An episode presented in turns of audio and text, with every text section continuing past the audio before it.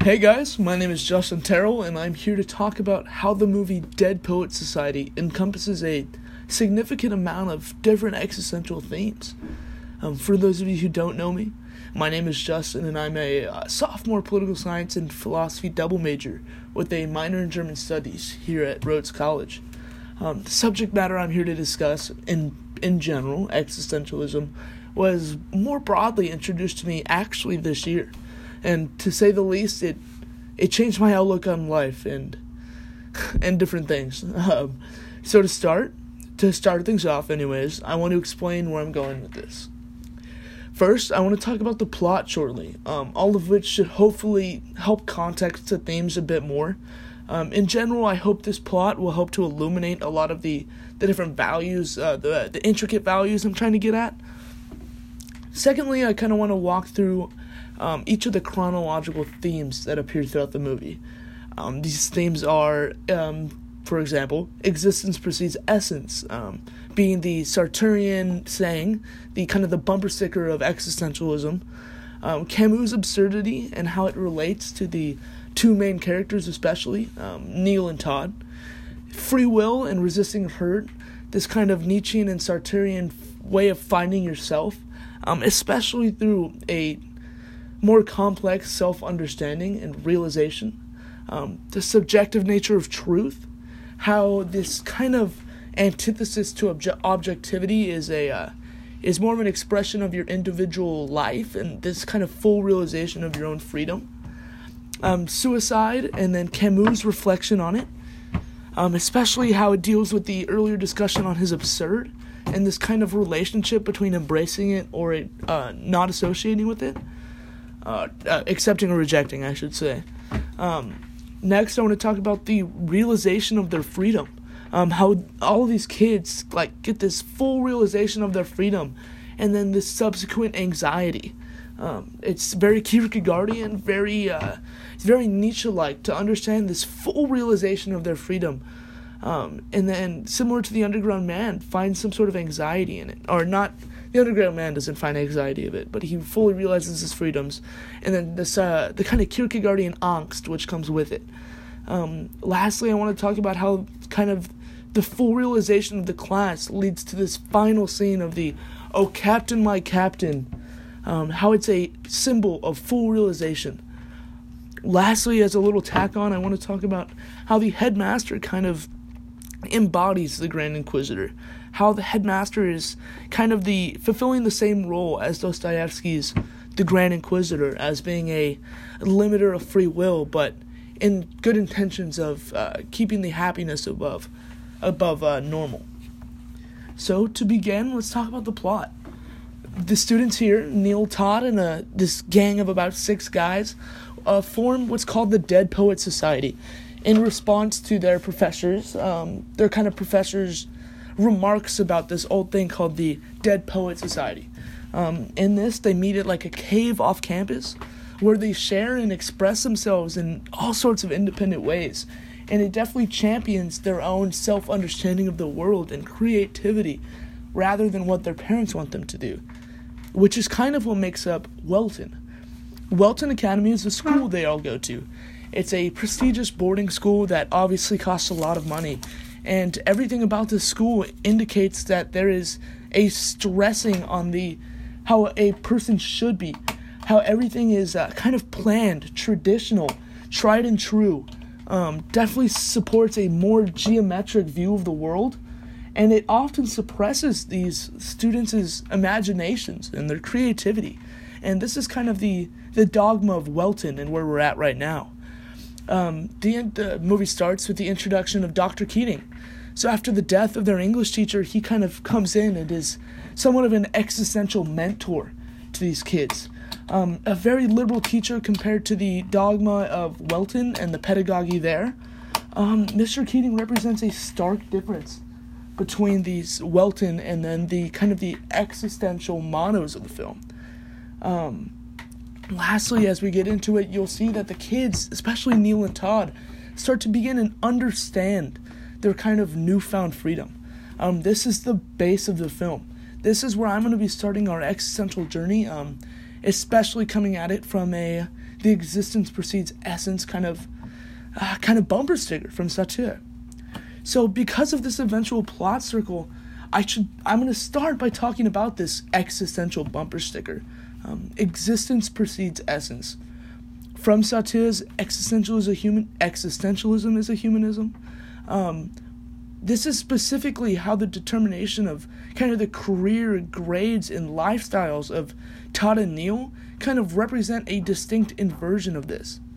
Uh, what do I mean by this? I mean that the kind of the, the essence in which they're hoped to fulfill is not alike their existence. Their existence uh, kind of gives path to a new way of self, like self comprehension and understanding, and this kind of realization that they control their lives, not their parents. Um, this is kind of where I want to start because eventually you'll see that the kids live out this existence precedes essence motto. That eventually this realization will come to them um, at the end of the film, and they're gonna understand that it's what that they make. It's what they make of their lives that actually counts. That is what life is truly is a making of your own design and choices. Now, as the introduction continues, you see a, a kind of trend of randomness and seemingly illogical scenarios um, in kind of the boys' lives. So you see like a common denominator of different strict families and things like that, which kind of represent, in a broad sense, Camus' absurd.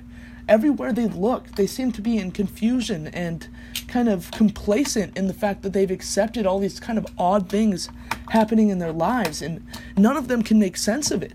Um, this is kind of our mark, um, especially after Keating's first lesson, with the kind of the first introduction to Camus' absurd, and especially the kids' uh, their first realization of this absurd that's they're being thrown into, kind of.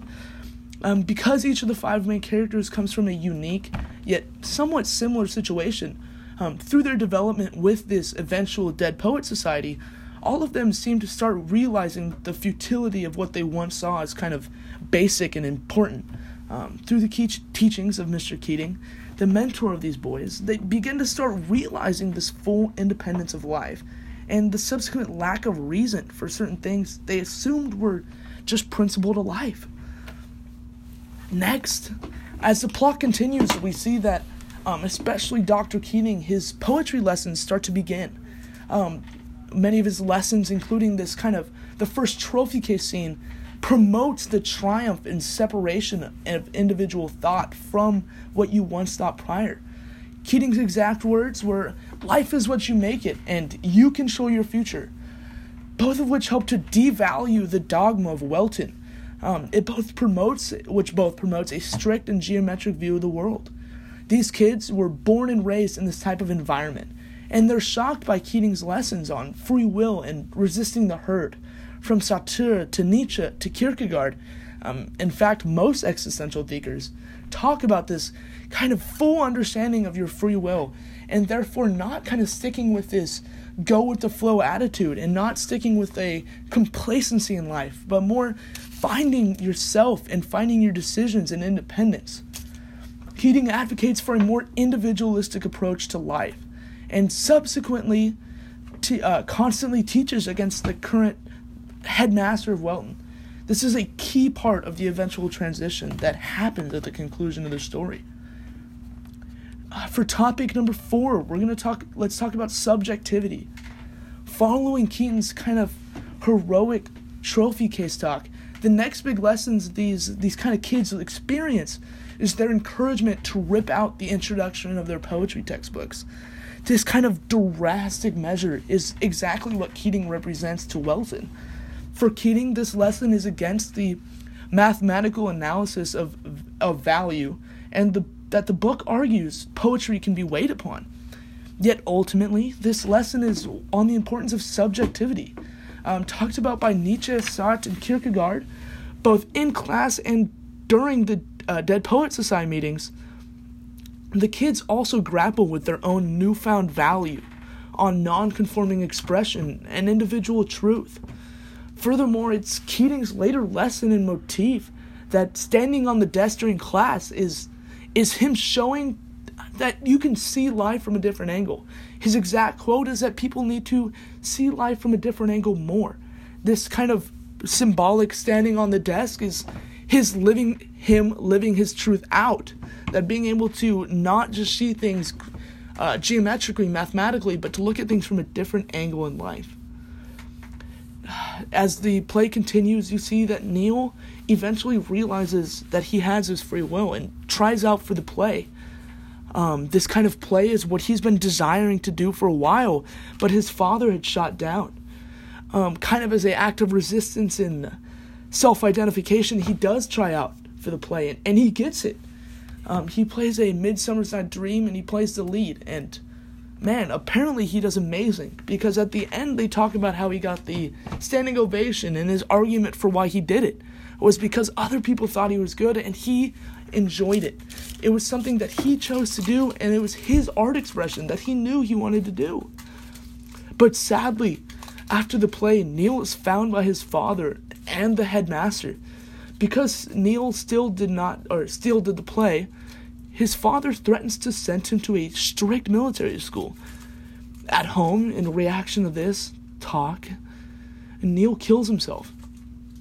This last desperate act of suicide, talked about by Camus, represents Neil's rejection of the world's absurdity and his ultimate free will to end his life correlating a lot to how Camus talks about suicide and this kind of recognition of the absurd. You see here that this is a prime example of him not embracing the absurdity of life. That it's just not him accepting himself, accepting the truth of his situation, and accepting the fact that there are consequences even to this free will, but that he contains the key to his own life. This kind of rejection of that Camusian ideal is exactly what the suicide represents. Now, following Neil's death, um, the class, especially the other four members of DPS, of the Dead Poet Society, they exhibit a full realization of their freedom, which is talked about by all the existential thinkers. Um, they eventually stand on their desk in revolt of the headmaster's instruction to read the book and to sit down. They stand on their desk, one after one, shouting, Oh, Captain, my Captain, as Dr. Keating, who had just gotten fired, comes back into the room to grab a few things. This, f- by Neil killing himself, it spurs this kind of full realization of freedom and this getting over of the anxiety that Nietzsche and Kierkegaard talk about. This overcoming of the angst and full embrace of the absurdity by Camus is exactly what these kids represent by standing on their desk. This final and heroic last stance of the film is what wraps up their existential journey.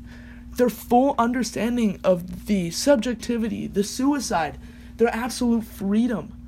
They're, they're resisting the herd as well as their as that existence precedes essence is what spurs this kind of getting over it this full embrace of everything that the absurdity of life has in store breaking apart from this traditional Welton student and resisting the herd now, as we see, this is exactly what the director of Dead Poet Society is getting at. It's it's not direct and it's not themed, but it, it themed directly. But we see that this kind of the director and the the writer of this play understands the journey that these kids take, especially in relation to existentialism. There's too many themes that come out of this movie, too many explicit intricacies that I didn't even get into because you would have to watch it. This kind of simplified version is only a base yet deep understanding of kind of the existential themes of, of the plot line. This is the understanding that we all need to take from this movie. I this was an astounding project that I couldn't even that I, I didn't understand until I did it of like how much value lies in the perspective you have of certain art forms. Now, although I think I've gotten to my main topic and finishing off the the full existential themes, there was another thing. The headmaster in Welton Academy um, is kind of he was my kind of specific choice to try and uh, embody the kind of Dostoevskian Grand Inquisitor in the Brothers Karamazov, kind of symbolically representing a restriction of free will and choice, this kind of antithesis to the existential motto the Grand Inquisitor uh, does this in hopes of saving humanity and by persevering through the happiness that will become of silencing and suppressing their free will. This is exactly what the headmaster does. Kind of persisting on this ex or this Welton dogma, he kind of suppresses the like the mm, the kids like way of expressing themselves. This silencing is hoping that they will eventually make way for their career, that this will eventually help them in more ways than one, but he's not letting them do it on their own accords. And this is exactly why he represents the Grand Inquisitor. That although he has the best interest in mind, his strict and suppressing nature is what kind of makes him this Grand Inquisitor character, and what I think represents kind of the antithesis to Alyosha and Jesus in the Brothers Karamazov. So to wrap it up, I want to talk about my talk about I want to go through every point that we just went through and kind of re-recognize the importance. First, we talked about the fact that existence precedes essence. This kind of Sartrean saying is crucial to understanding this this kind of plot circle that the movie goes over. That although it represents kind of the opposite at the beginning, each of these kids learn and understand this saying and live it out. Secondly, I talked about Camus' absurdity and how it eventually relates to the Neil and Todd kind of directly, and the recognition of the fact that there is an absurd thing there are absurd things in life that we just all have to learn to recognize. And that in order um, as which the suicide kind of symbolically represents you have a choice to either embrace it or reject it. And he rejects it. Uh, but that doesn't come before the free will and resisting the herd lesson. That dr keating kind of insists upon the students is that they learn to understand and uh, understand and comprehend that they have ultimate control of their lives and actions. And this kind of resisting the herd attitude is exactly what existentialism champions. Next, we talked about the subjective nature of truth. How each of these kind of anecdotal stories kind of kind of are pushed as Keating understands that there is an there's a subjective nature to life. That no matter where we are, we see a different perspective and that this kind of eventual or uh, eventual transition from objectivity of Welton that these students kind of learn that there are other truths outside of their own and outside of just one. This eventual realizing of their freedom after the few lessons that Keating taught them and these meetings of the Dead Poet Society, they understand and realize that they have the freedom to do what they want. But with it comes this anxiety. This anxiety that Neil expressed when he decided to try out for the play this kind of overcoming of it. But first, you have to understand that there is an anxiety, or that anxiety comes with the recognition of the absurd. Next, as we already talked about, was the suicide, and how Camus kind of understands suicide as a rejection of life's innate absurdity. And Neil is exactly an example of it. Lastly, I want to talk about how there is a full realization of freedom throughout the class, as in this last heroic style. They stand up and they uh, they quote Walt Whitman, the existential poet. I should say he is not really, but he exemplifies a lot of those same motifs. That there is an "Oh Captain, my Captain," that this overcoming of the anxiety they once felt fully realizes and understands their freedom. Lastly, I tried to draw the conclusion that the headmaster resembles the Grand Inquisitor being this kind of misshapen character of somebody who has the right intentions but the wrong doings. We see that the headmaster is kind of resemblant of Dostoevsky's hypothetical character, the Grand Inquisitor. Thank you guys so much. If you guys would like to reach out to me, my email is terg or terjg dash 22 at rhodes.edu. I'd love to talk to any questions about it, and if anybody would like to talk about existentialism, I absolutely love the class. Thank you, Dr. Judaken. Um, I can't wait to explore more and dive. Man, thank you guys so much. You have a good one. Bye bye.